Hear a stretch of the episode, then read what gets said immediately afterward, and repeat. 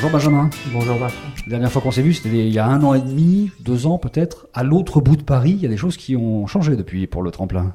Bah, effectivement, euh, ça a bien évolué. Donc après avoir accompagné la première promotion de start-up du tremplin de 17 startups dans le 19e arrondissement, on arrive enfin à notre lieu de destination final, le Stade Jean-Bouin, on accueille une deuxième promotion de start-up également. Et donc, on a plus de 35 startups qui sont ici dans nos nouveaux locaux du Stade Jean-Bouin. On est au centre de l'écosystème du sport parisien, à côté du Parc des Princes, à côté de Roland-Garros, à côté des hippodromes. Donc, on va faire venir plus de monde, on va rencontrer plus de monde. Ça sera une zone de contact privilégiée. Donc, plus de 120 postes de travail pour accueillir des startups, des espaces d'accueil, des espaces de conférences et d'animation, puis des espaces aussi de lot d'entreprise pour les entreprises qui, euh, pour les startups qui ont réussi à évoluer euh, un petit peu euh, davantage et qui ont besoin de l'eau propre et de l'eau privative. Et effectivement, les startups peuvent rester jusqu'à trois ans chez nous, ce qui fait qu'elles ont le temps d'évoluer et de progresser tout au long de leur parcours.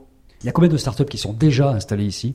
Il y a une vingtaine de startups qui ont déjà emménagé physiquement dans nos locaux. il y en a une dizaine qui arrivent tout au long de l'été et puis, et puis à la rentrée.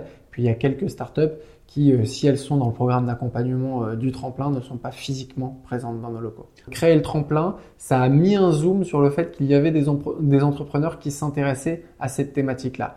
Après dire qu'on a suscité des vocations, je pense que c'est encore un petit peu tôt. Ça va arriver plutôt dans les prochains, les deux, trois prochains appels d'offres, où là, on va avoir des startups qui se sont créées parce qu'elles ont vu l'exemple de premières startups. Euh, L'ambition, c'est vraiment de créer un incubateur de startups du sport, mais au-delà d'un incubateur, de créer ce qu'on appelle une plateforme d'innovation et donc d'avoir énormément de relations.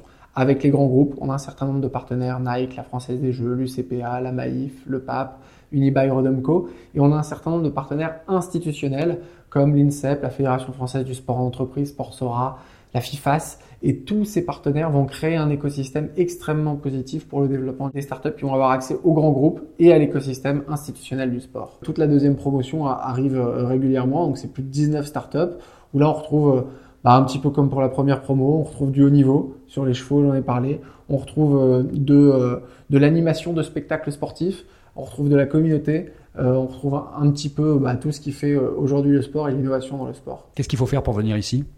Bah, il faut créer une startup du sport qui, qui, avec une bonne idée, avec un bon business plan et avec, avec beaucoup d'envie et réussir à, convaincre le jury de sélection du tremplin qui se réunit une fois par an puisqu'on fait un appel à candidature chaque année et en général, les deux fois, on a eu plus de 100 candidatures et on en a choisi un peu moins de 20. Donc, il euh, bah, faut être parmi les 20.